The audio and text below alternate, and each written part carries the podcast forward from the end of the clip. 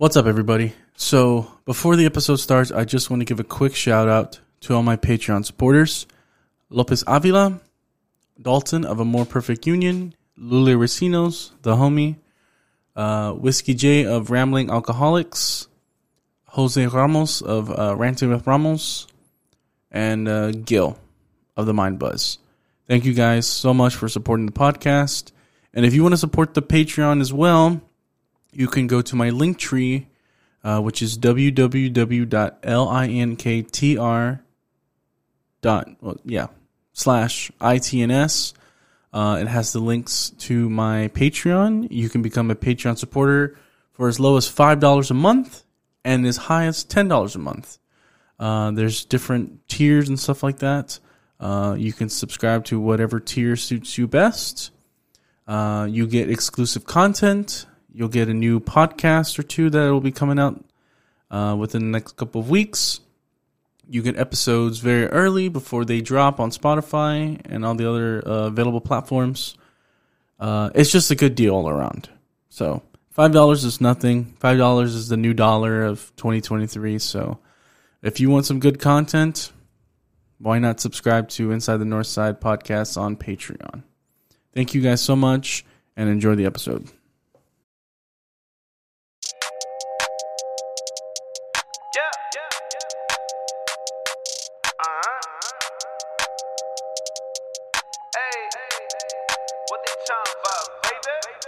Time I go out, know I gotta show out. Inside and outside, tell me what you know about. Swinging down the freeway, moving with no delay. 45 now, fam, we do this here the G way. Gotta give my cake up, know I throw the H up. Antoine drive, finger flipping on my haters. I ain't got a ceiling, bump what you feeling. No side vibes, you know I be big. All right, what's up, everybody, welcome back to another episode of Inside the Northside Podcast. I am your host with the most from the Third Coast, and we are back. I am in the Southside Studios, Northside Studios, whatever we call it. I'm not. I don't even know. I live on the South Side, but I'm from the North Side. Weird. Um, I have a very special guest here. Uh, he hails from California, from Los Angeles. Uh, I've been following his podcast for a while.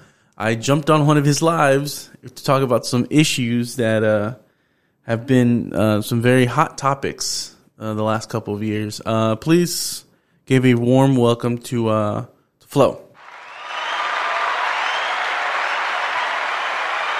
All right. Welcome. Thank you very much for this invitation. I appreciate you for uh, having the opportunity to be on here. I know that we haven't really spoken too much, but like you said, when you were on the live, we got to connect. And I wasn't sure, you know, that you were following my podcast that way. I mean, I, didn't, I didn't even know.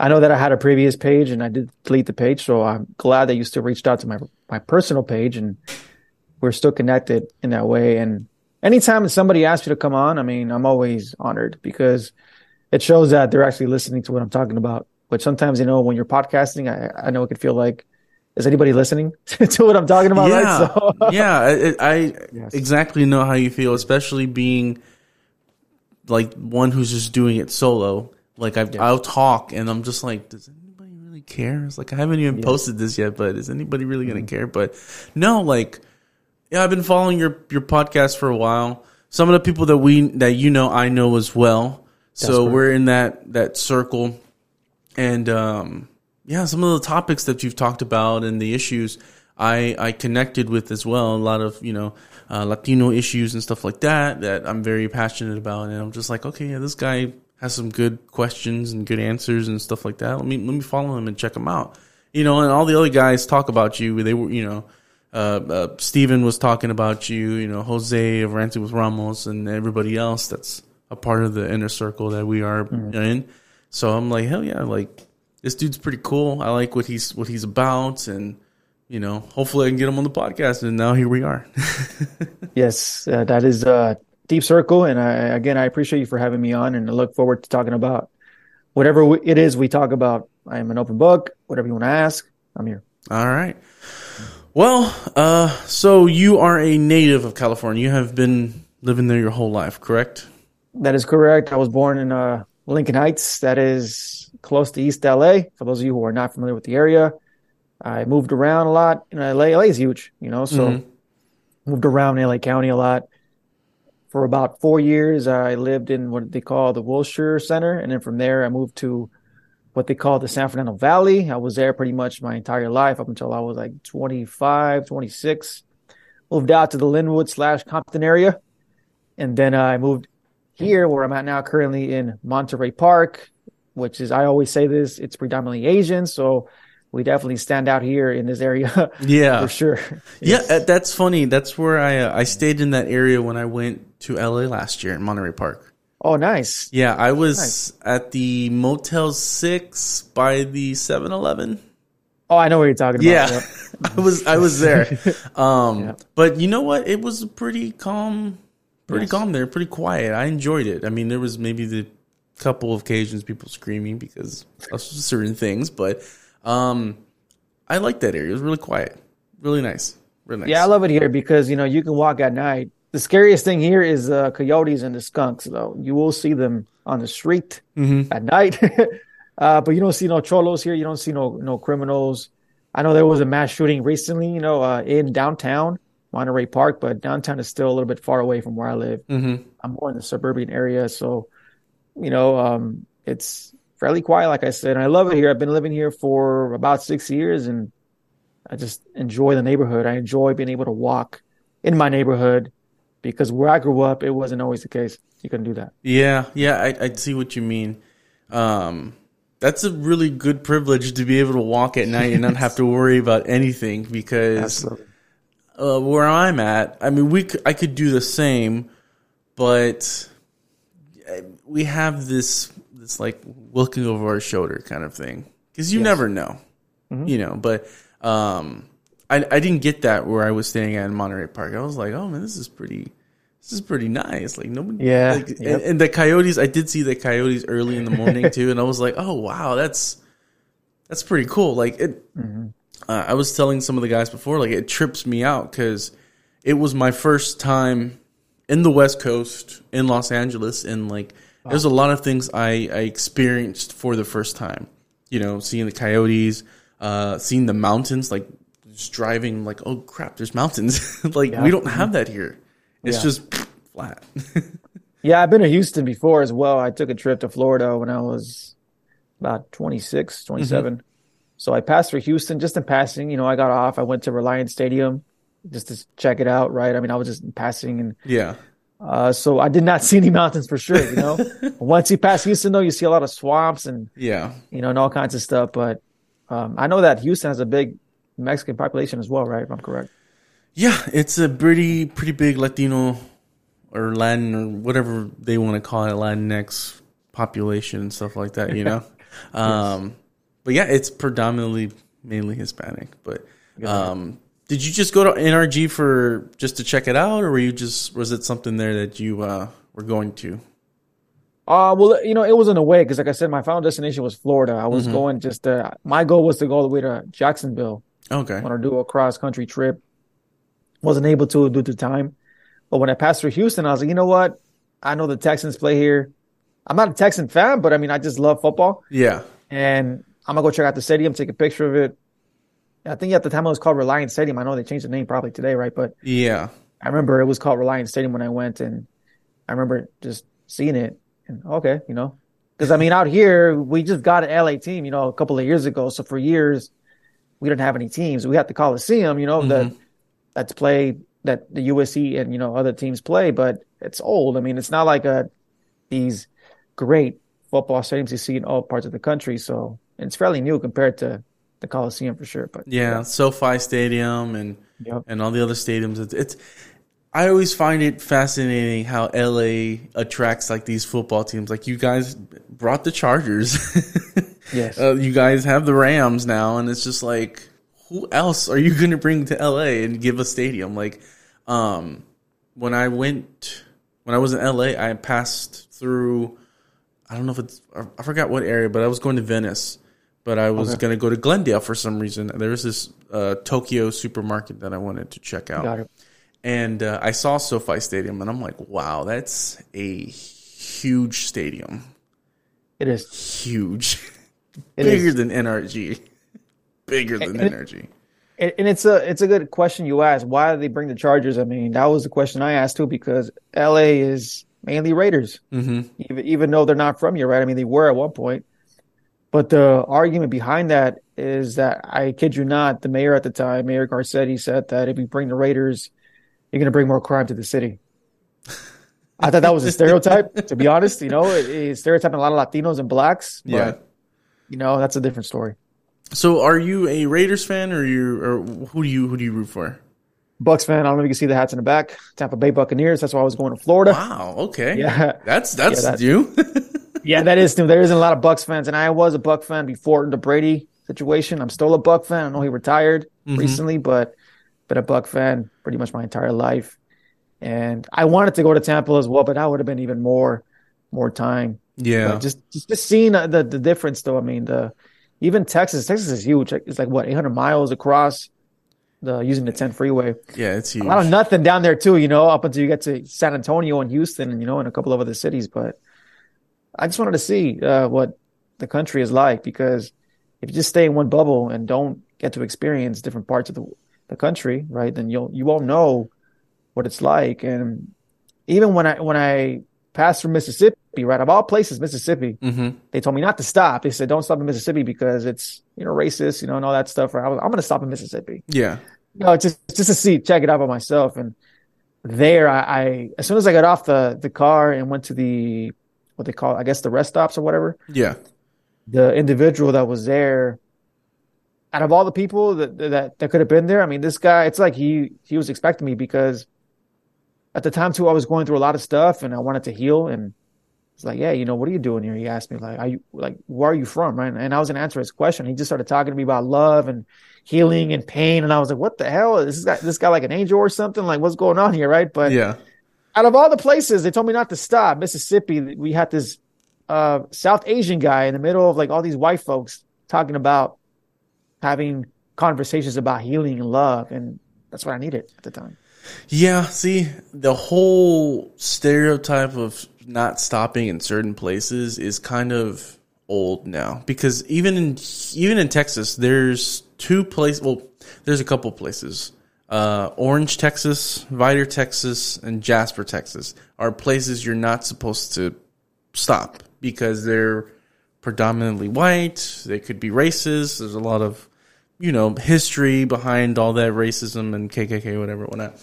It's funny because I travel to Vidor and Orange, Texas because of my job and nicest people out there.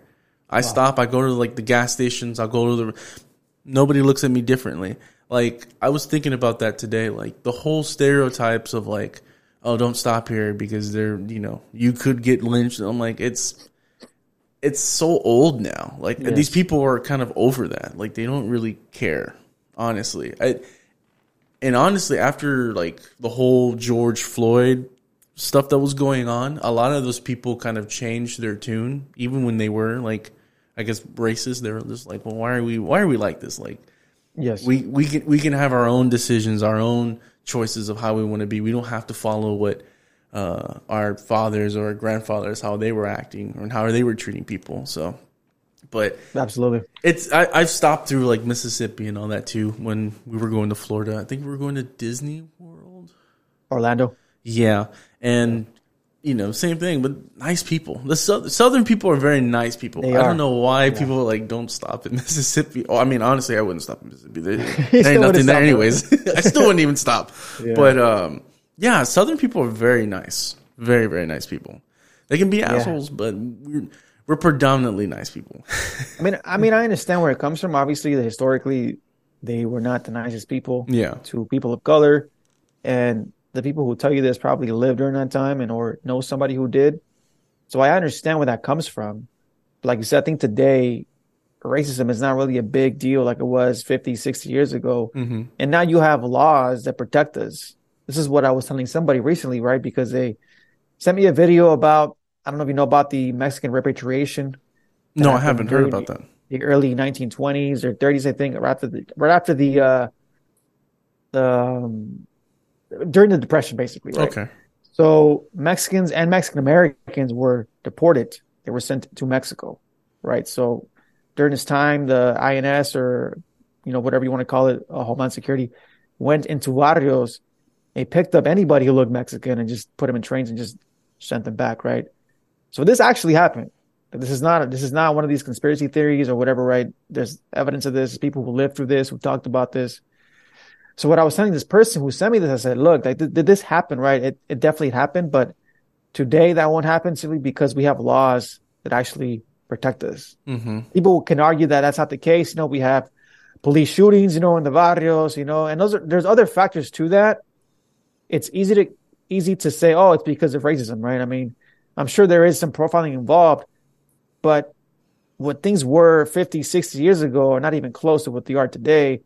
I think most of us can probably safely say that we have not experienced racism face to face. Maybe, you know, people have attitudes towards us, but they're not going to tell us to our face. Back in the day, you know, you walked on the wrong side of town and you're going to get your ass kicked. Yeah. So it's a big difference, you know? So I think there's that. Obviously, people are changing their minds too, but even if they didn't, there's laws that we can use to actually protect us. And back before the Civil Rights Act, that that was not the case. You could not you're basically, you know, baked to for anybody to take. Yeah. It's crazy. It's it's really Yes. crazy like how some people kind of still act like that. And like in a in 2023, it's wild to think that there are some people like that. And actually I met I have a story about that. Some some uh some older gentleman was racist. I could feel the racism towards me. So last year, well, was it last year or was it 2021? Um, well, we'll see last year. So last year, I was working for Goodwill. I'm a truck driver, so um, what I was doing at the time for Goodwill is I would go to the smaller donation centers for Goodwill. I would get all their stuff and take it to the bigger stores. So this one particular store that I went to, uh, this older white gentleman, uh, he could you could tell he was a good old boy. He just had the over he had the overalls. he was just had the southern drawl, and um, I knocked on the door. I'm like, "Hey, I'm here to pick up y'all stuff." And he looks at me. And he just he just stares at me for a minute. And I'm like, "Okay, like I know where this is going." I was like, "I've been here before. I'm not, I'm not gonna you know I'm not gonna play stupid." So, anyways, he starts he starts asking my name, and I tell him, and he looks at me. He's like, "You're not you're not Greek." Because my name's Ulysses, like you know, Ulysses. Ulysses. He's like, "Oh, you're not Greek," yes. and I'm like, "I mean, I could be." He's like, "No, you're a little too dark to be Greek," and I'm like, "Oh, Damn. okay." it's like, here we go. Um, me, I'm just like, whatever. Like, I don't really care when they say stuff like that. Um, but uh, I went back into the store and I'm starting to get stuff, and he was like, uh, he was like, uh, "There's some pretty nice stuff in there. Don't don't try to steal it, you know." And I'm like, "I'm." What are you talking about? Like, why? Why would I steal something that was donated? Like that, even though there are people that, that do that there.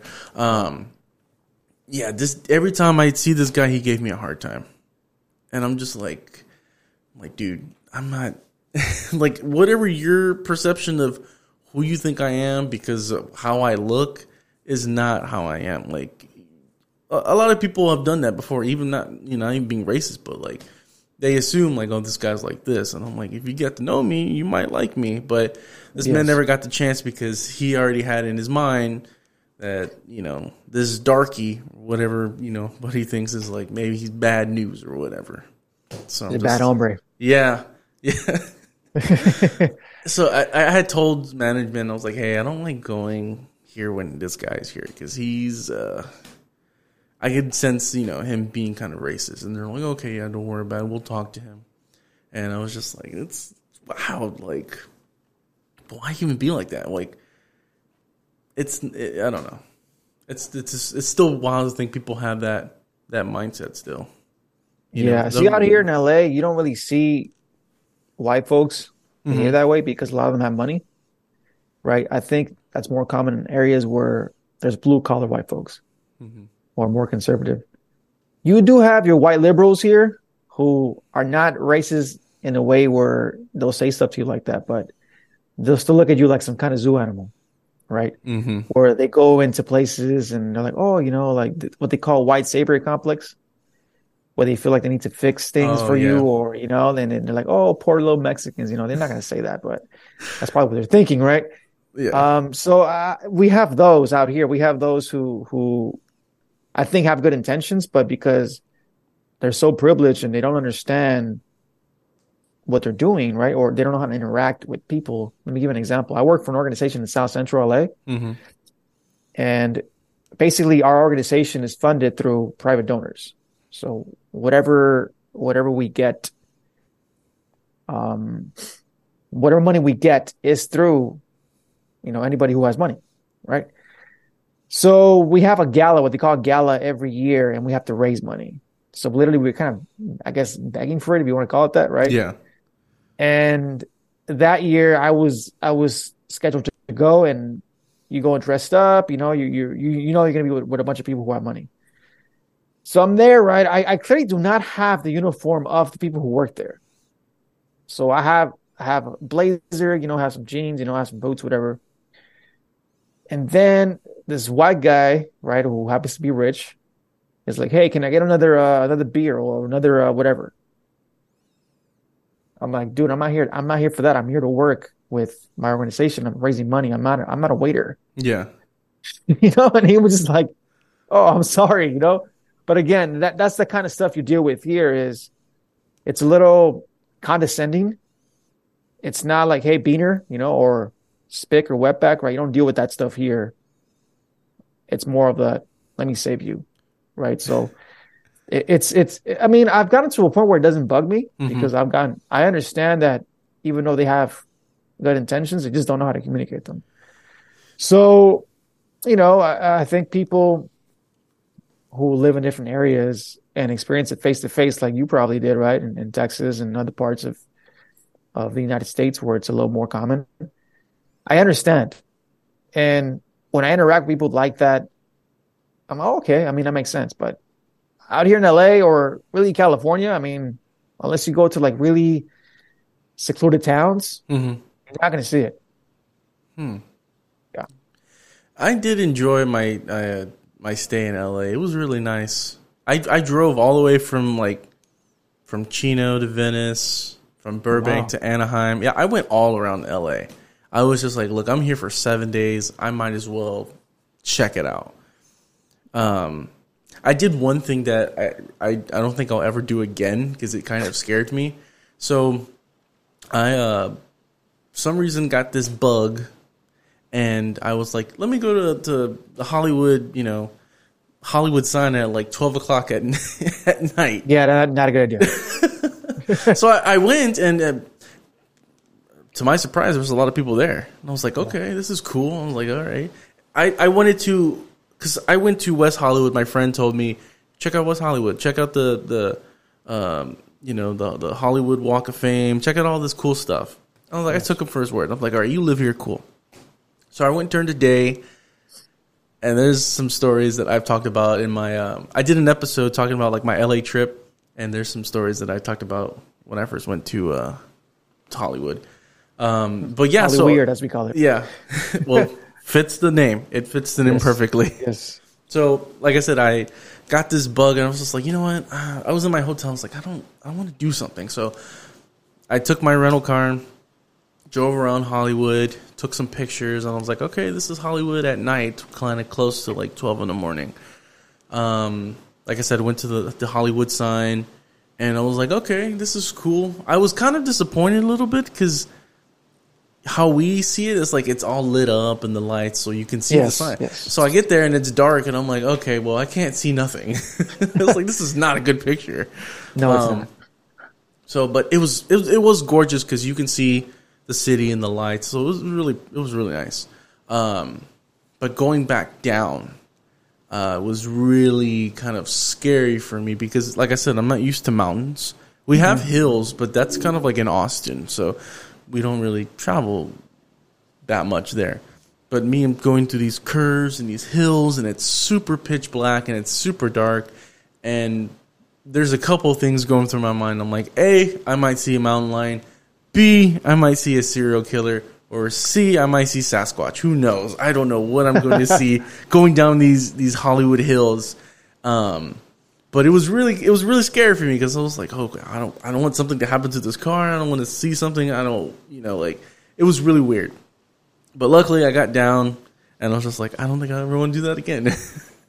Yeah, I mean, if you're gonna do that next time, if you're gonna do that next time, go with somebody you know, because yeah, if you don't know the if you don't know the trails, then you can definitely get lost. And I haven't seen any mountain lions there, but for sure there's coyotes and other creatures. Yeah. No Sasquatch though, I haven't seen them yet. the or, Hollywood you know, Sasquatch. I think uh, you'll probably see some uh, celebrities that are not going to be too friendly as well. So you know, But it was it was cool because I drove. I saw the Hollywood uh, Hollywood Bowl, or I guess that's what it's called. Um, Yes. I drove all around. I just it was just nice. It was just nice. I was experiencing. I was just checking in. I was just feeling the whole vibes. And then I went to Anaheim. I went to an Angels game. okay, Uh, the Astros were playing because I'm, I'm a big Astros fan. So see that. my my Yeah. team was was playing. So um, I went and it, they have a very nice stadium. Like it's really gorgeous. The background, like you, can- like I said, the mountains and all that. Um, and just I don't know. I just I was like, all right, I'm just gonna drive around, and I drove around, and I don't know. I really enjoyed driving around LA at night because it's just is it's like a different vibe, I guess. Yeah, yeah. I mean, if you're in the right areas, I think you could definitely. Yeah. I mean, you went to the right places, you know. So for sure. So are are you a, a baseball fan as well? Uh no. I'm, I mean, I I enjoy seeing playoffs, but not not like this. Not like uh. I think the only fan I'm up like actually uh, actual fan is football. I mean, I play other sports, but football has been something I followed since I was like seven, Oh, okay. So you're a big football fan. Okay, that's cool. basically. Yeah. That's cool. Yeah. I'm a. I like all kinds of sports. I'm soccer, football, basketball, baseball, hockey, um, whatever is a sport. I'll watch. You know, I, I I just enjoy it. It's so fun. Um, you know, I used to play baseball when I was younger, so that's kind of like my love for it came from, and then especially from like my, my dad and my my grandfather and my grandfathers. They all love baseball, so it kind of passed down to me. And I just I remember going to like the Astrodome and checking out all these games in the early 2000s and stuff like that. Like my grandparents would take me, and that's that's I became a big baseball fan. A basketball fan, of course, too, with the Rockets. The Rockets aren't doing well, but you know, Yeah. and then football, I used to be a Texans fan, um, but you know how that's working out. Deshaun Watson. yeah, Really that- fucked you guys over. So, Yeah. Well, honestly, to be honest with you, conspiracy theory time. Uh, right. I think. I mean, obviously, I feel like they set him up for that. For that, Mm. like, but I think somebody also knew that that was some some kind of thing that he was into. Oh yeah. Yeah, because I I personally believe that there are other NFL players Doing the same. doing the same exact thing. They just haven't got caught. But Deshaun Watson was the scapegoat, and it's like, let's get this guy out. Let's just do something because it was it was really wild to to see that like they wanted this guy so much. Like they were already like he's the Michael Jordan of football. He's gonna do this, do this. You know, they were just giving him so much praise, and then the Texans get him, and then just say, "There you go. We're just gonna screw you over." And you know, after that, I was just like, "Ah, I don't. I That is don't a very good point. yeah, it's really nobody wants to admit it here. Everyone kind of wants to um I mean, obviously what he was doing is not acceptable because I do believe that he was doing that and some of that stuff was, you know, some of those people were doing that and were forced to do that. Um but a lot of people like don't really fuck with the Texans anymore. I don't. I so I went to my my number 2 pick, which was my number 2 pick for the longest time. Cowboys. Uh, no, no, no, no, no, no, no, no. I would rather. Uh, I'd rather probably probably die. Interesting. I'm a I'm an Eagles fan, so okay. yeah, so I'm a Philadelphia Eagles fan, and uh, that's that's been my that's been my number two for the longest time. I've always been an Eagles fan, just not super close like how I was with the Texans. Like I would go and support, Um, but yeah, after all that stuff, I kind of was like, you know what, I'm just gonna go to my number two pick, and I'm more happy now as a fan because they're they're a good team, Right. they're winning. They went to the Super Bowl, yeah, they lost, but you know, hey, at least they got there. So Well, they got Jalen Hurts. You know, he's pretty good. yeah, and he's from from Houston as well. He's from Channelview, Oh, okay. which is like, um, in my in in the perspective, he's kind of like the uh, no, he's well, like Chino is thirty minutes away from L.A., right? About yeah. Yeah, it would. I would say that it's like Channelview View's like the Chino of of Houston, but Okay. it's more, um, like not refineries, but uh, I guess you can say companies that deal with oil and stuff like that. You know, port the ports of Houston and stuff like that. So, but yeah, he's from Houston, so he's doing pretty big things, and I know some people that know him. So I was like, all right, that's cool. So I was like, yeah, I'm gonna, I guess, support the hometown kid. So Makes sense. Yeah. yeah, but um, other than that, man, yeah, I, I like sports, and uh, I'm also a big music fan as well. So I, I'm a musician. So I've been playing music Oh, nice. since I was since I was ten. So Nice. do you play any music? Uh, no. I mean, I used to MC back when I was younger. The oh, name really? Oh, yeah, I I remember Yeah. you talking about that. Yeah, that's where I Oh. got the name. Nice. Yeah. Well, how long were you Well, doing that for? Um, well, I got the name actually before I was doing hip hop. I got the name. That was just a nickname that I got, Mm-hmm. and then I just used it when I was MCing. But I started to write lyrics when I was about 15, and did that for about six years, and then I started to actually record music and then perform. I think the biggest the biggest performance we had was I don't know if you know who Nipsey Hussle is. Yeah. So this is when he was first coming up. We opened up for for him, right? That was our our, our last show as a group because I used to have a group, Mm-hmm. including my brother, just a couple of friends that, you know, we were pretty much doing things organically. We weren't we weren't no label or nothing like that. We were just doing it ourselves, right? You know, we were younger. We were in our twenties, and so I did that up until my late twenties when when I met my wife, and then once I met her, then I just kind of lost the I guess the motivation. I also always tell myself, I said, I don't want to be a 30 year old rapper. You know, once I hit 30 and then it doesn't matter if I'm famous or not. I, I don't want to be, I just didn't feel comfortable with the idea of being a rapper at 30. Mm-hmm. You know, I, I always thought that was, that was a young man's, you know, I guess, uh, profession. And even though I don't look old, I think that, uh, I just didn't see myself doing that kind of music at that age. And, you know, I, but I did put out four mixtapes and like I said, I performed in venues and so, you know, uh, I, I stuck with the name because it's a name that again, I've, I've used for years prior to hip hop. A lot of people who know me closely, that's what they call me. They don't call me my name. They call me Flow, Mm-hmm. you know, and I figured, well, I mean, if that's the name people call me, I just will keep using it when it comes to podcasting. And I've stuck with it, even though when I first started the podcast, it was known as Raza Stand Podcast. And I know a lot of folks asked me why I changed it.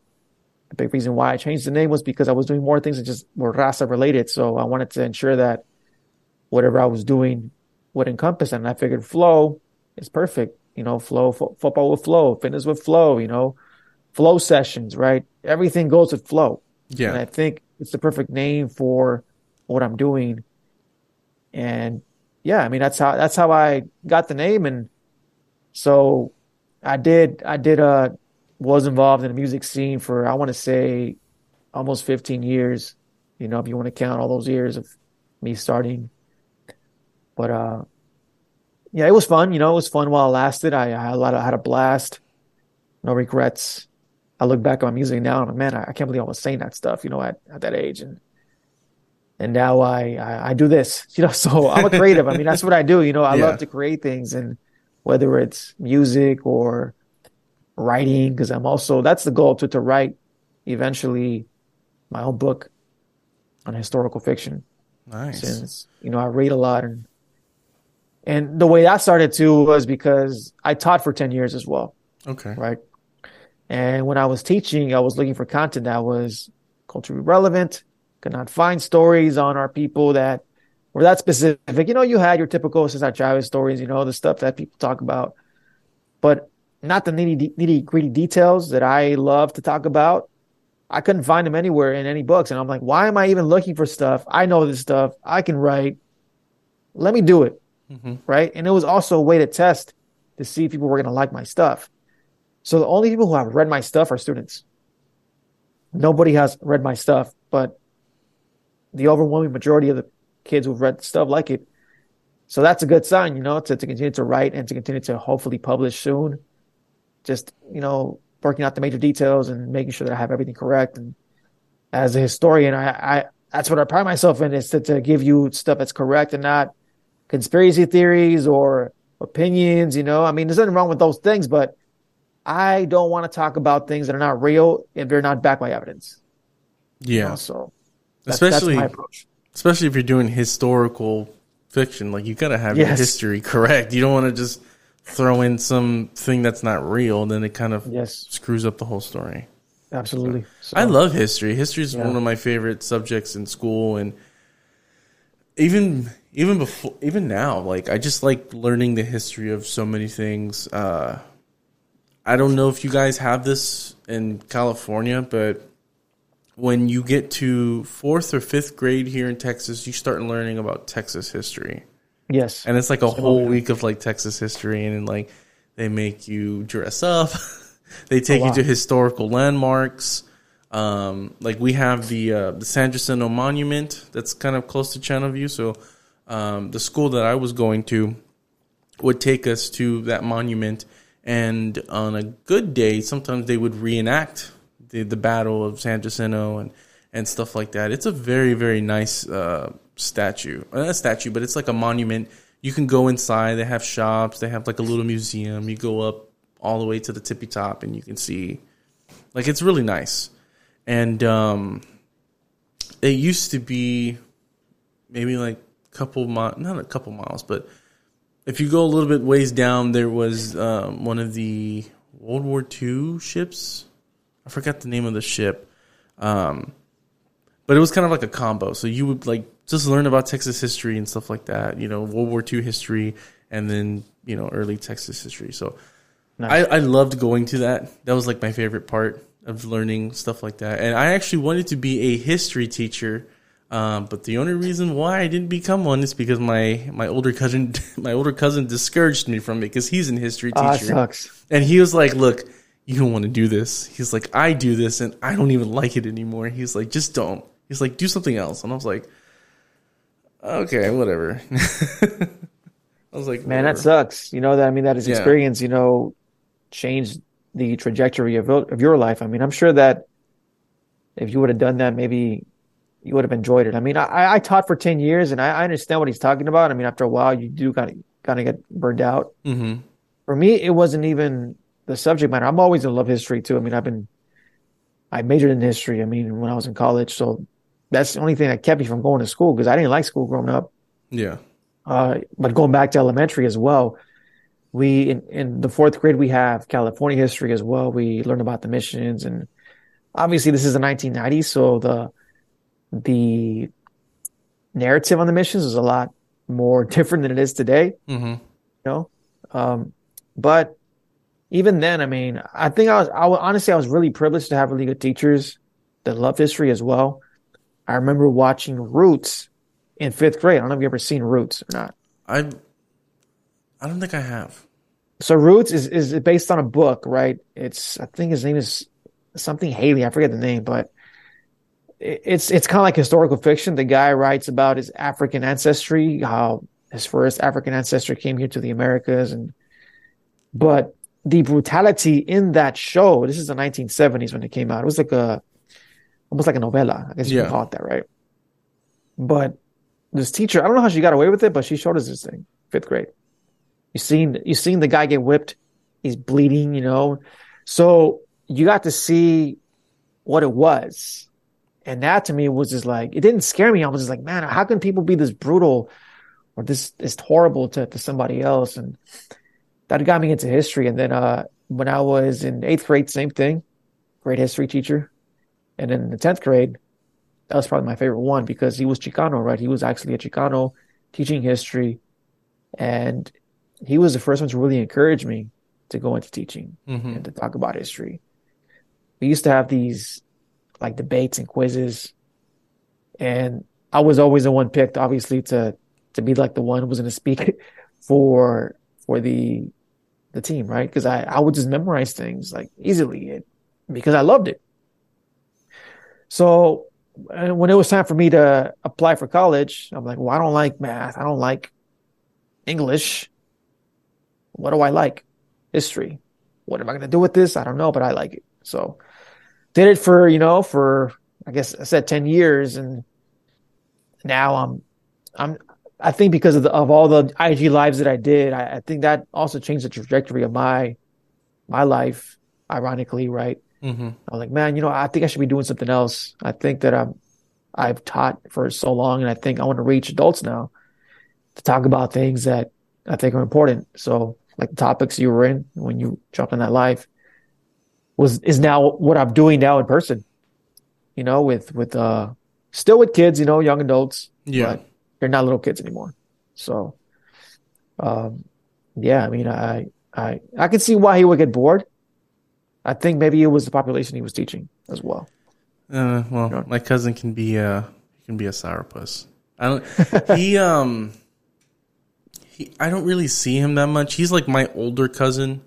Um, there was there's pockets of time where um, my dad and his older brother would make amends and be cool again, and then I would hang out with my cousins. Um, it's not like that anymore. Uh, ever since my, my my grandparents passed, now everyone's kind of like doing their own thing. But yeah, at that time, my cousin just so I was like, all right, whatever.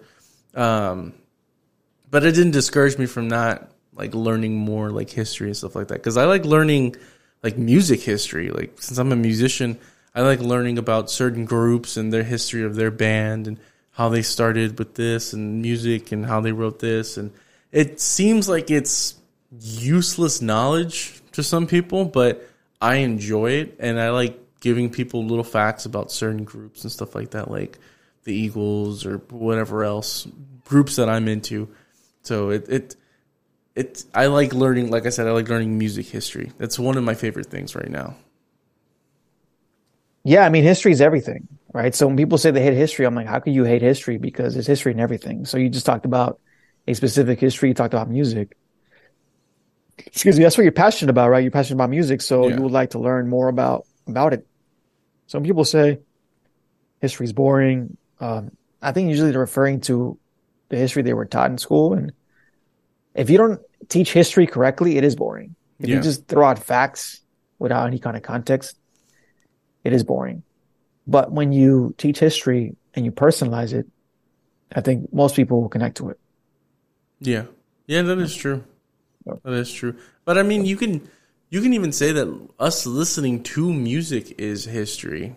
Yes. Like us listening to like if we learn to listen to music from like the '60s and the '70s, we are learning to we are lear- listening to history because Absolutely. it's at that moment in time this person wrote this song about whatever was going on at the situation, like Marvin Gaye or Carlos Santana or anybody. What what they were writing about? It's like we are listening to history. Like it's so like you said, how can somebody say they don't like history, but yet they listen to it almost every day? Yep. Um, but what got you into podcasting? What was the like the thing that drew you into like wanting to do stuff like that? Like I said, I'm a creative, so I like to create things, right? And I remember during 2020, like probably like everybody else, they were just listening to a bunch of stuff and hearing the the theories and you know what's going on, right? So naturally, I'm a pretty opinionated guy. I like to say my opinion Mhm. on things and topics. I was doing it through my personal account, and then I'm like, you know what? I'm just gonna go and and create a new one because most of the people who follow me or I follow have the same perspective. and I found myself getting frustrated with what was being talked about because I knew it wasn't true. And when people don't research and they don't do their homework, then they're easily swayed, right? So I went out, created my own page with a fellow colleague of mine, and now I actually met through podcasting him. He was doing his own thing, and I pitched the idea to him, and he created the logo, and whatever. So I said, "Hey, look, uh, I have these topics I really want to talk about. I want to talk about policing in the barrios. I want to talk about single parent households, racism, right? You know, the things that people talk about. Mm-hmm. But I'm going to bring in data. I'm going to bring in facts. I'm still going to give you my opinion, but I'm always going to back it up with facts. So this happened back in 2021, I think of March, and you know we we had 11 episodes or whatever, right? We it was just me and him, just like this on Zoom, just I guess shooting the shit. We weren't we we weren't going live or nothing like that yet, because we figured, well, I mean, nobody knows us. I mean, who's gonna listen to us, right? And then I said, look, I think it'd be a great idea if we open up our podcast to the audiences. And I noticed that most people who podcast, they love to talk. Obviously, they love to share opinions or whatever, but not a lot of podcasters actually, you know, open up their platform to the community or to people that listen to them. Mm-hmm. So I figured, okay, whoever's listening to us, let's hear what they got to say about a, a specific topic. So we would put up these topics, we would go live, and then first it was just our listeners, then it was the friends of listeners, and then it was friends of friends of friends, right? So it began to grow slowly, and that's really how how I became more motivated to okay, well now people are listening, now they actually want to say something, right? I figured, well, might as well just keep going with this and see where it goes, and it was mainly political in the beginning. Mm-hmm. But then I began to insert my history stuff. I figured, okay, well, now I got them. Now they're listening. Now let's talk about the stuff I really, I really like, and it's history. So, and then um, I just, I was doing a lot, right? I, I'm a family man. I'm married. I have a child. So, I figured I can't continue to just spend time on this. I need to also have a balance, right? So I took a step back. I, I deleted the page because I figured I, I I started to notice that I was spending too much time on it, DMing, promoting the page, promoting the, the videos. And I, I mean, as a podcaster, that's what you got to do, right? You have to Mhm. push your stuff out there if you want people to hear it. But I, I began I began to focus more on okay, who's listening? You know, how many views did it get today, right? And I'm like, all right, I get that, but is that why I'm doing this? Am I doing this for people to be like, oh, look, he, this this guy's so good at what he's doing, right? So I took a step back. I deleted the page, but I, I, I told I told my followers, that, look, if you want to follow me, go to my personal account.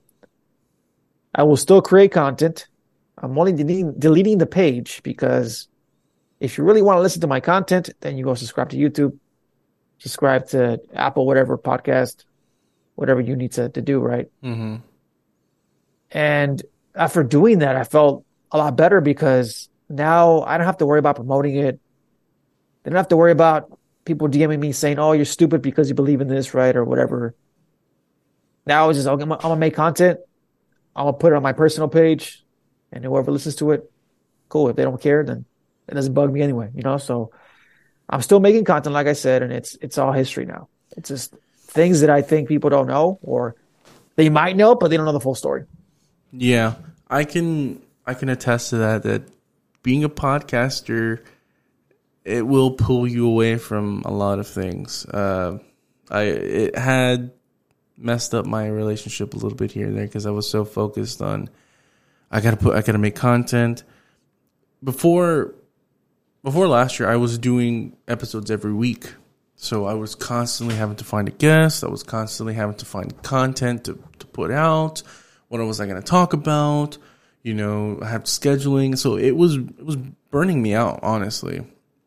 And you know, I was spending, like you said, spending time trying to promote, seeing who's listening, who's following. Like those are things that I feel like we shouldn't really worry about. But there are people that I know that will check their stats to see who's listening. And if their listens aren't meeting what their expectations are, it's like, well, I don't want to do this anymore. And it's like, well, what were you doing this in the first place? You were doing this in the first place to put out what you wanted to put out. It's not like a it's not a popularity contest. Oh, who's listening? Who's giving me the more listens? Like I stopped worrying about that. I mean, I look at my stats and be like, okay, this episode did pretty well. That's it. You know, you know, how many listens am I getting through the day? Okay, that's fine. I really don't care about how many listens I got, you know, this and this and that. It's just I'm putting out content, you know. I'm putting out content for people to listen to. If I start caring about everything else, then I'm to lose my focus and I'm to lose my my drive and my passion to do this. And once I get a whiff of like, oh, it's not doing well, I don't want to do this anymore. You know, I, even though I'm not like that, but there have been times where I'm like, why do I, why do I even do this? Like nobody's listening. I don't have the listens of this episode. Nobody cares. Nobody's like, you know, I've been there before, but now I'm more, I'm more laid back. Like I, I gave myself space and time because like I said, I was doing episodes every week. So now I do episodes every other week.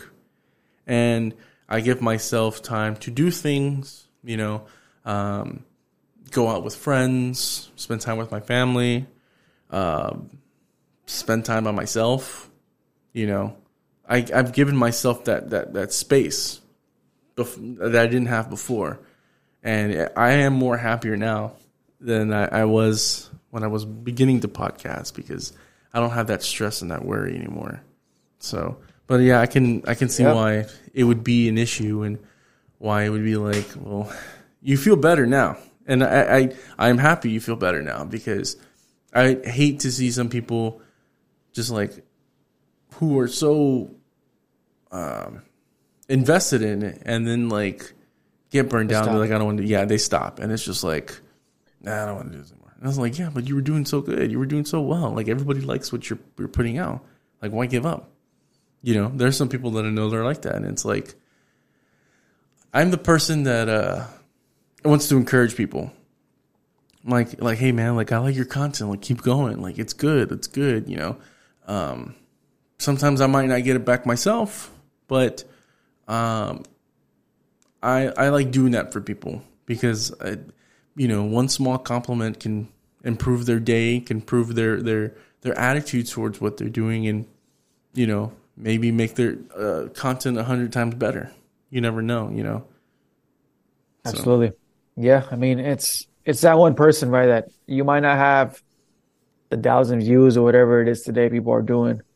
But if if you get one person to comment or say, hey, you know, I, I really enjoyed this episode, that to me it's like inspiring to continue because even if like I said, even if it's one person, because that means that somebody actually took the time to listen to whatever, however long your podcast was and give you some feedback on it. You know, because most people don't. Most people, even if you listen to it, they don't go out of the way to add their opinion. Even even if it was something they didn't agree with, you know, Mhm. it's still it's still good to see that they engaged in conversation. But yeah, man, I mean, I, I definitely agree with you on on how things can affect relationships. I mean, I can only imagine.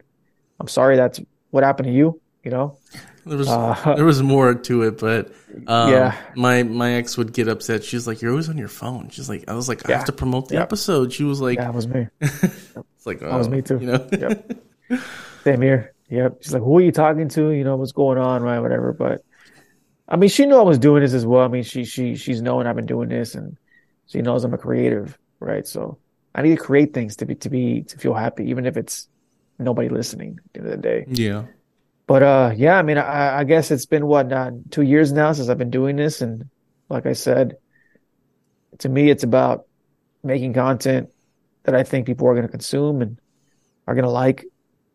It's not for everybody, you know, it's very specific, right? hmm But it's it's uh I think I'm gonna stick to this and and I'm gonna continue to to to share the things that I know because there's a lot of stuff that I know and I think with our people, right, Chicanos, Latinos, Raza, whatever you want to call us, there is, and I don't know if you if you've encountered this uh, in your, you know, time pot with podcasting, is that there's a lot of ego tripping, you mm. know, with with podcasters, but also with people who listen to your podcast or just people in the community who think that what you're saying needs to be said this way or you should be focusing on this, right?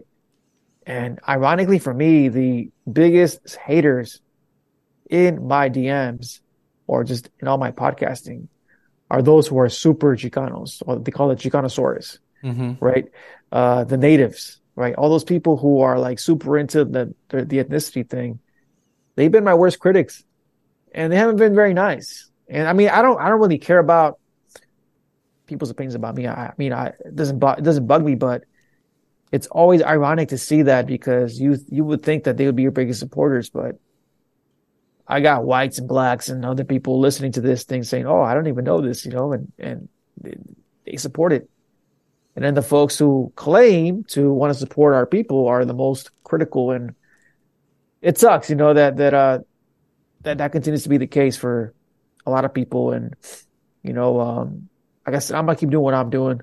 Yeah. If it upsets them, you know, that's not my fault. That's on them. And it's funny because uh, we were talking about the live that you did that uh, that I jumped on.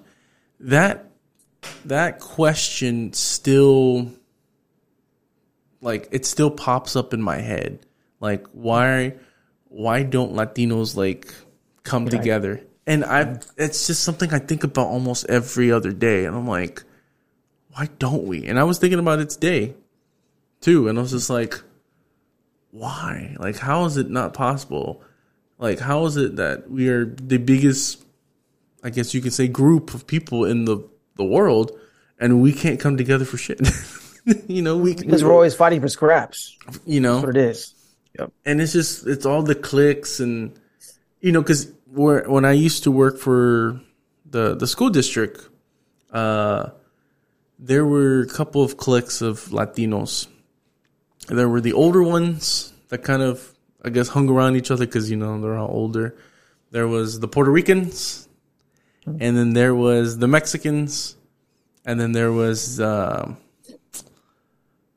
it, it was just those, It- but it, I always found it funny. Like the Puerto Rican ones would never integrate with the Mexicans, and I'm like, yo, we're we should be like uniting. Like, I mean, even if you don't like me, we should still Yes. be Yes. you know, uh, looking out for each other and stuff like that. But it's like, it's like no, like we don't. It was so it's so wild to see that. Like now we just hang out with Puerto Ricans, and I was like, that's uh, it's kind of weird. Like why? But I, I've I've talked to other people and they're like, yeah, they're just like that. You know, Yep. I mean, that's, yep. we're the same as well. You know, like Yep. like oh, we're just gonna hang out with the Mexicans. You know, and it's like why don't why don't you hang out with somebody else? I was like, no, we're fine. I like we like I mean, hanging out I- who we are. You know, I think I think it comes down to to also like culture. And what I mean by culture is your beliefs, your your uh traditions, right? So even though Puerto Ricans and Mexicans have some similarities, they also have a lot of differences. And even in your own household, I mean, you know, you can have your family doesn't do the same things that you do, right? Hmm. So I think it's natural human nature to be tribal as long as we can. I mean, as long as we are able to, people are going to be tribal. And there's individuals who, again, claim to want to help, but mm-hmm. I think because a lot of those folks who who come at me, right? It's not even. I don't even. Again, I don't even take it personally. It's you can tell they've gone through a lot of stuff, and they're looking for somebody to take it on. on. And a lot of the times it happens to be me. You know, when I make a comment that triggers them. mm-hmm. So I mean, I I take responsibility for that. I'm not gonna say like I'm innocent or, I mean, I'm not trolling people on purpose. You know, I'm trying to educate them to help them out because, again, let me give let me give you an example. Right, I did a video on on uh the so-called genocide of the Americas because there's a narrative today that people claim that Europeans came to the Americas to commit genocide. So I challenged that. I said, when you talk about Europeans, specifically people from Europe, I think you'd be giving too much credit. Why do I say that? Because a lot of you guys from this community say that they were backwards, they were stupid, right? That they they were just basically barbarians. But they also claim that they knew um, biological warfare. You can't claim both. If you're saying they're stupid and they didn't know anything, but then they knew biological warfare, you're contradicting yourself. So I said you're you, you're giving them too much credit. You know, I mean, either you choose that they were that intelligent, or that they were just didn't know. I mean, this is a 14th, 15th century. People didn't know anything about germs. Mm-hmm. And it so happened that the native communities of the Americas were not immune to it. So just like COVID, right? COVID was a perfect example. You see people who were who did not have the capacity to, to fight it, they died off. Unfortunately, right? Now imagine that happening at a, at a higher level, higher scale.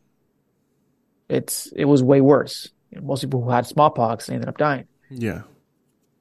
And a lot of the times, the smallpox would reach communities of Native people that the Europeans hadn't even touched yet. So you're thinking, well, how is that even possible? Well, through trade. Natives who had smallpox would trade with other natives who, you know, depended on their stuff. And then eventually Europeans would come into towns that were completely wiped out. So if you don't know that stuff and you just believe the Europeans came over here to kill and slaughter and rape, right? Again, I'm not saying that didn't happen. It definitely did.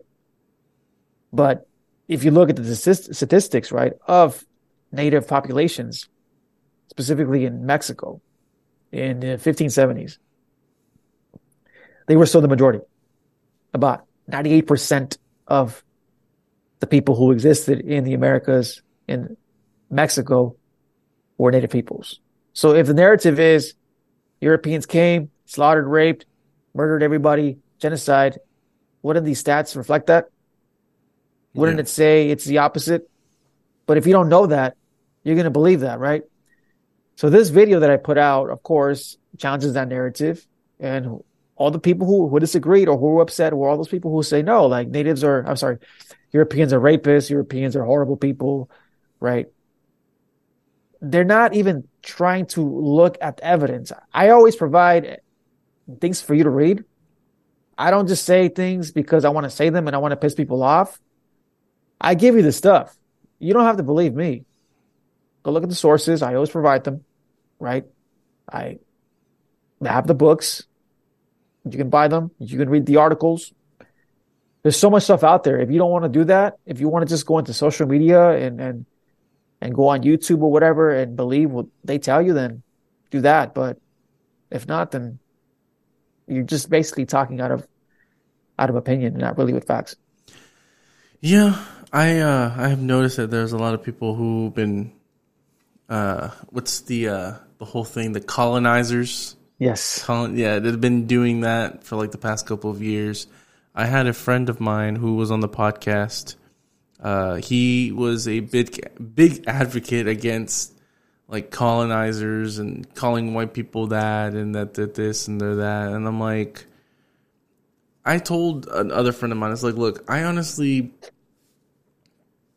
and it, it sounds har- harsh to say this you know uh, with with all the stuff that happened with the Yes. Europeans and the Spaniards that came to Mexico and what they did like honestly I don't think the word colonizer colonizer bothers me because my grandmother is Spanish. Yes. Like exactly. her, my grandmother is she is white. She's white as can be. Her family came from Spain, so it's like I don't have a problem with it. Like it happened. Like what am I supposed to do? Am I supposed to go back to the 1500s and warn the native Mexicans like, "Hey, there's some Spanish white people coming here that they're going to do some stuff. Uh just be ready." Like I can't go back in time and do that. It happened. yes. It was horrible. It was bad. It, it but it's it happened, and it had to happen in order for us to be here. Like I would not be here if that Yes. situation did not happen. We'd probably still be in Mexico somewhere speaking our native dialect, not even. Well, we wouldn't stuff like exist. exactly. Yeah. So I see it as yes, it's a, it's a unfortunate uh, event, but it's also a blessing in a way because without that, we like I said, we would not be here, and we wouldn't be so progressive in our culture and, and doing so many good things for our culture to move forward. Like, uh, what's the some people say like out of the darkness there's always some kind of light, or something you know Yes. something that that comes with this beauty. And I like I said I'm, I don't I don't see people white people as that. I I hate when people start calling them that. Like oh you're a colonizer or you're uh you're just gonna come and take you know this and, and I'm like it's, I just see it as stupid and I see it as ignorant. Like why why I don't I don't know if you've noticed this a lot, but I feel like a lot more people have been picking on and being more racist towards white people Yes. than, like than anything. And Yes. I think I I don't know when it was, but I had talked to somebody and I'm like, you know, you're being racist, right? I think this was during like the George Floyd things. Um I I think it was actually my ex's brother. He was talking about his friends because he's friends with a lot of white people who are in theater. And he was just like yeah you know uh, i can't stand them because you know they have all these uh, generational wealth and this and this and that. Why don't i have and i'm like well it sounds like you're kind of being Jealous. jealous. Like it's not Yeah. it's not your fault you don't have that. It's like some of these things that we just we didn't have you know and it's not our fault. But it's like you can't hate on those people because of that because you're you're so-called friends. And it's like it's like you're being racist. You're being racist. You're calling them this. You're calling them that. And i don't i don't see why people don't think that's being racist when it is being racist. It's like oh but they're white people. And it's like there's still a culture. There's still a people. Why is it any different that what you know that they're white? I don't see that. I don't get that you know But there's, there's even, believe it or not, there's people who will say that's not racist because because uh, we don't benefit from the system, right? That's the argument that's been made that people of color cannot be racist. We could be prejudiced, but not be racist, right? But just to go back to the point of view of the whole colonizer ideology or just way of thinking, and I'm glad you brought this up. You said that your great your grandma, right, or great grandma, my grandmother yeah, Yeah. she's Spanish, right? Yeah who, her grandfather was spanish who came from spain but she was she was born in mexico and all that And that's another thing that a lot of people do not want to accept because again, the narrative is that all Spanish came over here, they raped the native women, and that's how we came to be. Again, that happened very, very rarely. That's not that's not the the reality for many of us. Many of us, and I talked about this in one of the videos as well. Many of us come from colonizers. Just like your grandma, right? yeah we come from colonizers, but we we don't want to accept that because one, that would completely shatter the idea of who we are as individuals. If you're constantly being fed the idea that oh, you know, I'm native, you know, and I'm from this tribe or whatever, right? Cool. And nothing against that. I, I have no issue with you identifying with the native peoples. I mean, more more power to you, right? But the mixing, most of the mixing happened very, very recently. And most people don't know that again, even up until the 1800s, when Mexico became independent from Spain, the majority of people were still natives. It wasn't Spanish. It wasn't mixed peoples.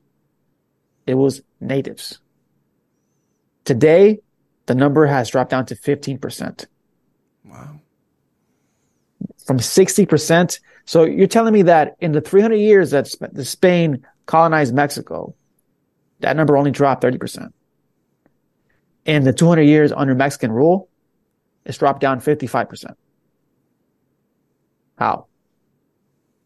Reason why is that the Mexican government actually did more damage to native peoples. How? They took their land because the Spanish crown actually protected native peoples. And you're not going to hear that in the no anti-Spanish narrative because why? It doesn't, it doesn't serve the purpose, right? Yes, again, the conquerors of Mexico, the original people who came here and conquered, brutal, brutal to the natives. Absolutely. I will not disagree with that. Mm-hmm.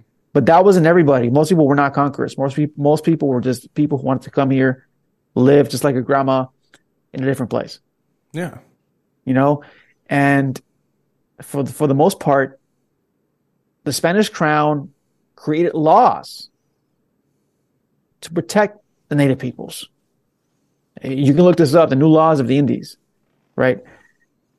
Where the conquerors lost their lands because they had gained them illegally, right? Through rape and through pillage, right?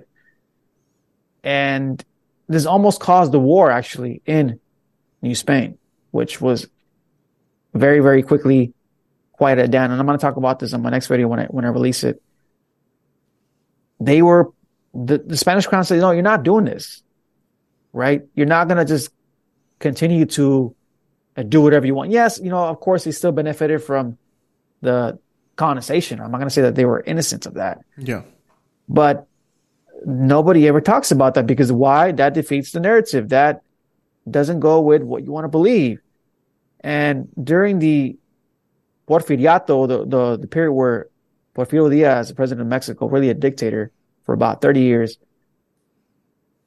during that, and even during the Benito Juarez, the first indigenous, indigenous president of Mexico, land was taken away from natives. The argument was this land needs to be privatized. They're not using it for a good reason. And this is not the Spanish crown. This is not conquerors. This is the Mexican government doing this to native people. They're still doing it today. This is why you have the Zapatista revolution in Chiapas, right? And who is talking about that? Nobody. It's fuck the conquerors, fuck Spain. Nobody ever brings up Mexico. Yeah. You know? I saw this video uh, maybe about like a year or two ago that was explaining the history of Mexico. Yes. And I always knew that they, you know, kind of looked down on darker Mexicans. Um, but I didn't know it was like that until like I saw Yep. this video and I was just like, wow. it's like if I I'm pretty dark. yes. I, so like if I were to go, I would be looked at sideways because it's like, oh, you you look like them, you know. And I've met, like I said, I've, I know my grandmother's light skinned, um, but I've met light skinned Mexicans from Mexico who who come here and have looked at me sideways, and I'm like, dude, we're this we're the same. Like I'm just darker than you. Like Yes. why do you think that you're better than me? Because what you might have some European blood, or you might have some uh, uh, whatever blood, you know, Italian, whatever, whoever came from whatever. Like it doesn't make you any better. We're both the same. We're both people. We're both humans, regardless of what skin color is. But I, I it's funny that, that they act like they're better. Like I've always noticed that, and it's funny because in the black culture too, it's like the light skin and the dark skin. you have that too. Yep. It, like I said, I just realized like it's like that for us too. Yep. Yep. Like I get, I told you, I get looked at sideways when because I'm darker. Like I might get uh, people who might treat me differently because I'm darker. A lot of Latinos, and I'm like, bro, we're the same. Like, why are you treating me differently because you're light skinned than I am? Like it doesn't make any sense. Like goes back to the whole thing. Like we're supposed to be, we're supposed to be coming together. We're supposed to be Yes. one big group who are supposed to be looking out for each other and having having each other's backs. How are we going to do that when you're, you know, staring me down, stabbing me in the back? You know, and it's it's like it's I I uh what's the word? What am I trying to say? I uh I look at how the black culture and how like they come together and you know during certain parts of history to come together and try to be a one. I'm like that's really cool, and I uh I get envious of that sometimes because Yes. I'm like we should be doing that. And I was like we are we're we're good. We're we're not good enough, but we're we're uh what's the word am I trying to say? We're um more than able to to do that as well, to stand up for each other and to make progress. But it's like we're just like, no, I don't like him. He's Dominican, you know, hmm. and then the Dominican doesn't like the Honduran, and the Honduran doesn't like the Puerto Rican, and the Puerto Rican doesn't like the Brazilian, and then it's just like nobody wants to work with each other. That's the thing. And I'm like, who cares? Like, like there's issues that we need to come together for so we can make better for us, make better for our future. Like, who cares if you're Dominican or Puerto Rican or Salvadorian? That's another thing too. You know, a lot of Yeah. Mexicans don't like Salvadorians. Yep.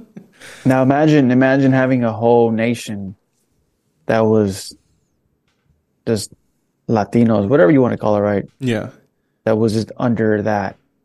And that's what you had with even though it was under you know colonialism, right? You had that under the Spanish crown where all these countries that we have today were you know, they were divided still, right? You had what they, they used to call them audiencias or um like little states, right? So for example, New Spain was what we have now here in the Southwest, all of Mexico, all of Central America, and the Caribbean. That was New Spain. And then you had your the Audiencia of Peru, you had your Audiencia of um, uh, Rio de la Plata. That was what you now call uh, Argentina, right? hmm but they were all they were they were all part of the Spanish crown. And even during independence, right, you had some independence leaders who wanted to continue that, to continue to have one nation, right? But this the whole colorism thing goes way back to that, or it goes back to the caste system that the Spanish had in Latin America, where unlike the United States, where it didn't matter how mixed you were, if you were anything that was not white, then you were part of that group. So blacks could be very light skinned, lighter than us, but you're still black. Native Americans, right? You have some Native Americans who look white too, like super white here in the States, but they're Native Americans because they're mixed. In Latin America, it's the opposite. Any white blood that you had would give you the option to move up in the caste system. So if you were half Spanish, half Native, you're mestizo. Half Spanish, half black, you're mulatto. Half Spanish, sorry, half Native, half black, Zambo, right? All these names, they had about 16 names, 16 categories. And the goal was to be as white as possible. So that's why those individuals who look at you sideways, that's where they come from. That thought process is, well, I'm wider than you, therefore I'm better than you hmm right? And the darker you were in this caste system, the less privileges, less rights you would have as an individual. So that's really where it comes from, even in our own families. You have individuals who are like, oh, es, eres, eres indio, eres, eres negro, you know, like, and with, with the, with hate almost sometimes. And when you're light skinned, oh, eres güerito, you know, you have blue eyes, whatever, blonde hair. yeah, And, and going back to what you were talking about, right? A lot of these people who identify with native, that's been their experience. Most of them tend to be on the darker side.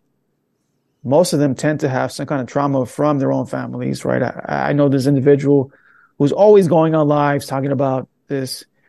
And I finally found out where it comes from because he mentioned it. He said, my cousins who were lighter skinned would call me Indio.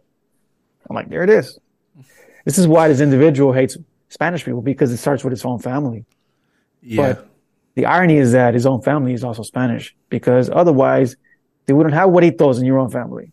So my boy, you ain't you ain't fully native. You're mixed. And you need to address that, your own personal traumas, right? It ain't about them, man. It's Yeah. something that has to do with you, right?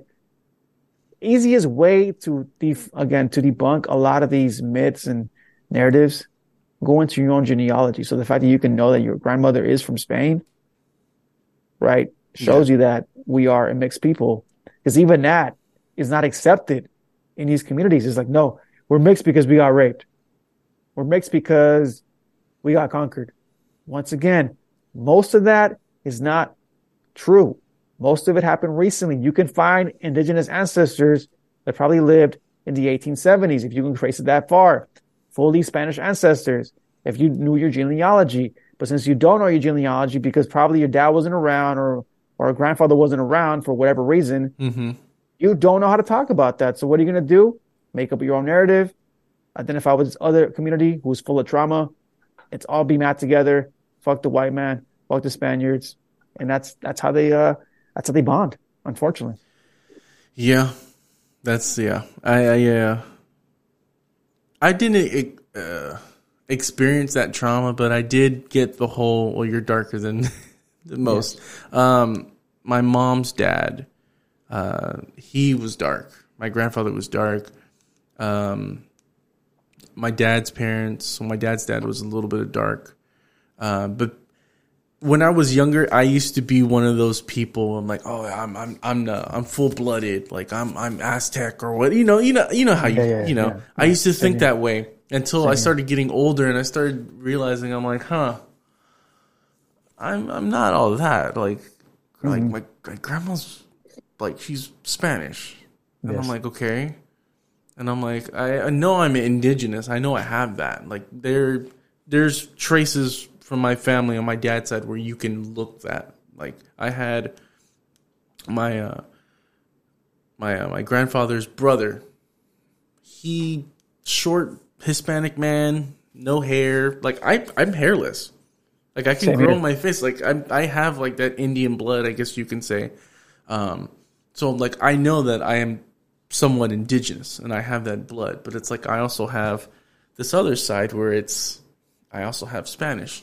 So I I wasn't uh like traumatized and like oh my gosh like what's my identity you know like how some people are I'm like I'm like okay like hey this is awesome like I have a friend who's also a podcaster he's Mexican Spanish French and he he loves it he he he loves being identified as that he's like I'm not just one thing I'm so many other different things and all those things make me who I am like I'm not he's not ashamed because I'm not full blooded Mexican. He's like I'm so many other things and it's it's awesome. Like I I love the fact that I'm so many different things. And some people can't handle that. Like like you said, they're like, Oh no, we you know, I'm this and that. They have to identify with one thing because you know, they can't accept the fact that they're other stuff. You know. Yep. That they're all you could be half Spanish or half uh what's um German. Native. You know, Yeah. there's a lot of German Mexicans in Texas that a lot of people wow. don't want to don't want to uh, admit to because there's certain parts of Texas where a lot of the German folk uh, migrated to in the early 1900s, kind of late 1800s. Um, like outside of uh, Austin, there's a city called New Braunfels. Um, lots of German folk, lots of German Mexicans, and it, the reason uh, is because of that. I think during the whole war and stuff like that as well. So they're just like, yeah, we're gonna leave. we're not going to stay here in Germany. We're gonna go to Texas. I don't know why they chose Texas, but I guess they like something here, you know. Um, Yeah. but because of that, because of the Germans coming through Texas, we got some of our our music from them. We got some of our Yep. food, our ka- kolaches, and we have so many other things that came Banda from music. Germans. Yeah, yeah. So it's like it's a good thing. it's a Yes. good thing that some of this stuff, you know. Um, but yeah, I don't know how some people just can't accept the fact that like not everybody's full blooded. Like it's not. It, I don't think it's a reality. It's like not a real thing anymore. Well, they said- accept it, but but the way they accept it is it, it happened in a way where it's traumatic. It's not consensual. Mm-hmm. It's not. It's it's supposed to be. They're evil. You know. They're not really my blood. Yeah, they're. I have their blood, but I heard somebody say, "I reject all of my Spanish blood." I'm like, okay. I mean, well then. You're rejecting yourself then. It's, it oh. doesn't make any sense. Yeah, it it's like doesn't, but- it's like okay, well, you're rejecting half of who you are. Yeah. You know, But, like I said, all of that, all those events happened for a reason, and because of that reason, we are here. Yes. So it's like, you know, learn from it, learn your history, and you know, figure out who you are. Absolutely. You know, that's why that's why I say I like history. That's why you like history because it's like we find out who we are, learning from that. You know, and also you know, if you learn your history, you don't you won't repeat it. Yeah, and you don't have to worry about these things. You know, if you if you actually learn it, and again, Mm-hmm. more importantly, your genealogy, because yeah, that will say a lot more than your history.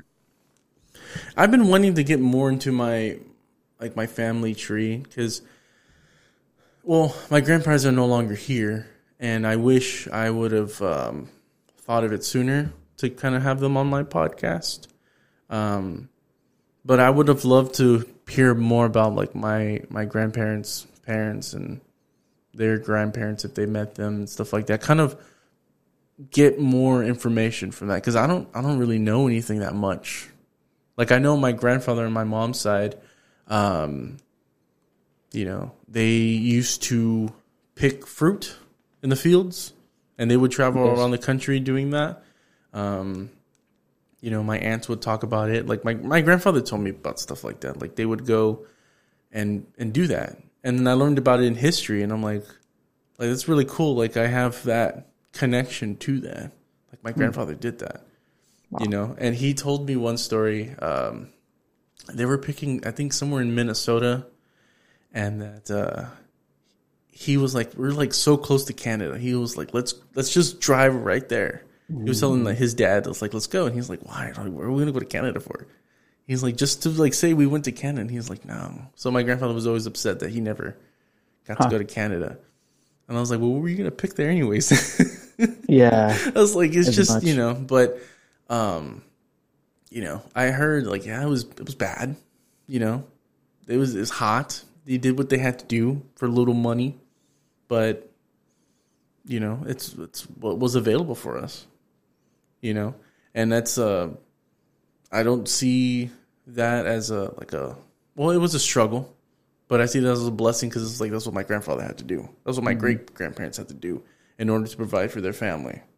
You know, and if they didn't do that, then like I said, I wouldn't be here. My mom wouldn't be here. You know, so I see all that as like history. Like everything is just history. It- It's Yes. it's very exciting. Like I said, I like like learning more about my family. But going back to what I was saying before, I wish I would have got to interview my grandparents to get more from them, but I missed the opportunity. Kind of like, oh, I'll do it later. You know, I was going to interview my grandfather, and I had told him already.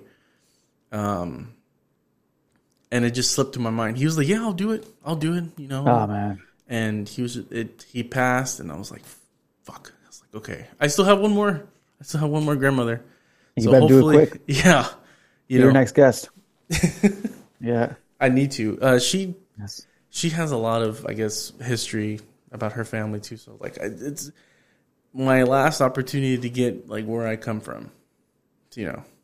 So because her family grew up in Durango, she grew up in the mountains and stuff like that. So Okay. there's got to be something like she can give me and tell me about like Oh, for sure. my family on that side and what they went through and stuff like that. Her coming here to America, and what was it like? I mean, the states, you know, for being somebody like that, like going from Mexico to the United States, it has to be like a huge difference, especially in mm-hmm. the '60s.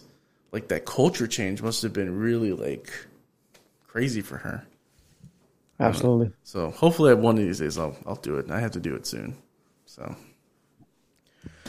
uh, any more topics that you have that you've been wanting to talk about? Like, like you've been doing lives. Like, is there something interesting that's been going on that you, I kind of wanted to share? Like, Uh, recently I talked about just men being vulnerable. I know it has nothing to do with history, but and the lives usually ha had to do with, you know, just social issues, like I said, more political stuff. And I'll end it with this, you know, because again, it's getting late on your side. I, I- I'll, I'll definitely, oh, it's fine. respect that. That's fine. No. It's it's all good. I mean, yeah, yeah. But I know, I know my side too is getting a little late too as well. So I do definitely want to get some sleep before I yeah. early tomorrow. But anyway, I'll, I'll end it- like I said, I'll, I'll end it with this: is that uh, if you do um, follow the page, um, you're gonna learn some new, new things for sure. You know, be open to things. I encourage you to read the stuff that I put on there. If if you if you really don't believe me, right? You're like, no, this guy's lying. He, he's he's got an agenda, right? Go in there, read the stuff. There's plenty of books, plenty of articles on the things that I say. Because again, I want to educate. I taught for 10 years, right? I taught kids for 10 years. Now I feel like I'm teaching adults, right? So ultimately, like what I want to do, like I said, is is to be able to do that. I know that my voice and my creativity are my money makers. Now, not, I'm not making too much money with this, you know, but I think one day, eventually, even if it's not through podcasting, that will be what, what I'm going to use to make a living. You know, I'm already doing it now to some extent, but but really, that's what I want to do, you know. And again, and just help people out in the process. Why not, right? Make some money while you're helping people out. Yeah. Um, but yeah, man, I mean, that's that's what I wanted to say. You know, again, I thank you for having me on uh, in your platform. I understand that. You know, it's a privilege to be on here. So, anytime, if anybody here is listening who is also a podcaster or just wants to talk to me, I mean, I'm always open to having conversation with anybody who wants to have a conversation about anything, really. But again, my passion is history. So if you want to know more about it, just go to YouTube and put F dot L underscore O dot W underscore flow. But if that's too long for you to memorize, just put Raza Stand. You'll still find the name in there and you'll find my videos on there. But again, I'm available everywhere and audio pla- audio platforms, but YouTube and TikTok is, is where I'm more more active with the stuff that I put out. All right, guys. Well, you heard it. Go check out some of his stuff. Learn some history. Get some good facts in. Get the the the factual facts, not the stuff that social media or whoever else is going to tell you. Like, oh no, it was like this. And it's like, no, Flow's going to give you the statistics, and he's going to show you. Boom, this is what it was. You know. But yeah, thank you for coming on, dude. So much. I I appreciate it. You know, I know that the time change is a little bit different for us, but uh, I I'm still appreciative that you you made the time to come on, e- regardless of what time it is. I, I enjoy it. It's cool. I don't really mind it. Like I've done episodes where someone's like, "Hey, I'm gonna come on at 9. and I was like, "All right, it's eleven o'clock here. It's fine. Like I get sleep." It's the weekend. It's fine, you know. But yeah, no. uh, But aside from that, I really appreciate you coming on. I'm glad that um, we got to do this finally, and hopefully we could do this more in the future. Absolutely. We'll have another Yes. episode and stuff like that. Maybe when I go out there, we'll meet up. We can have some coffee or something and talk and For sure. whatever you know, whatnot. Yeah. All right, sure, well, man. I'll, uh, I'll leave you be. Get you uh, some sleep. Get some sleep on my side as well. So, like you get, like you um, guys heard, go check out his stuff on uh, YouTube, Raza Stand, Flow. Um, if you can, send me the links to some of the stuff. I'll put it in the bio when I release the episodes. That way, it's a little bit Sure. easier for people and stuff like that. But yeah, this has been Inside the Northside podcast. Hope you guys have a good night, have a good week, have a good weekend whenever you're hearing this. Uh, God bless, peace, and I'll see you guys later.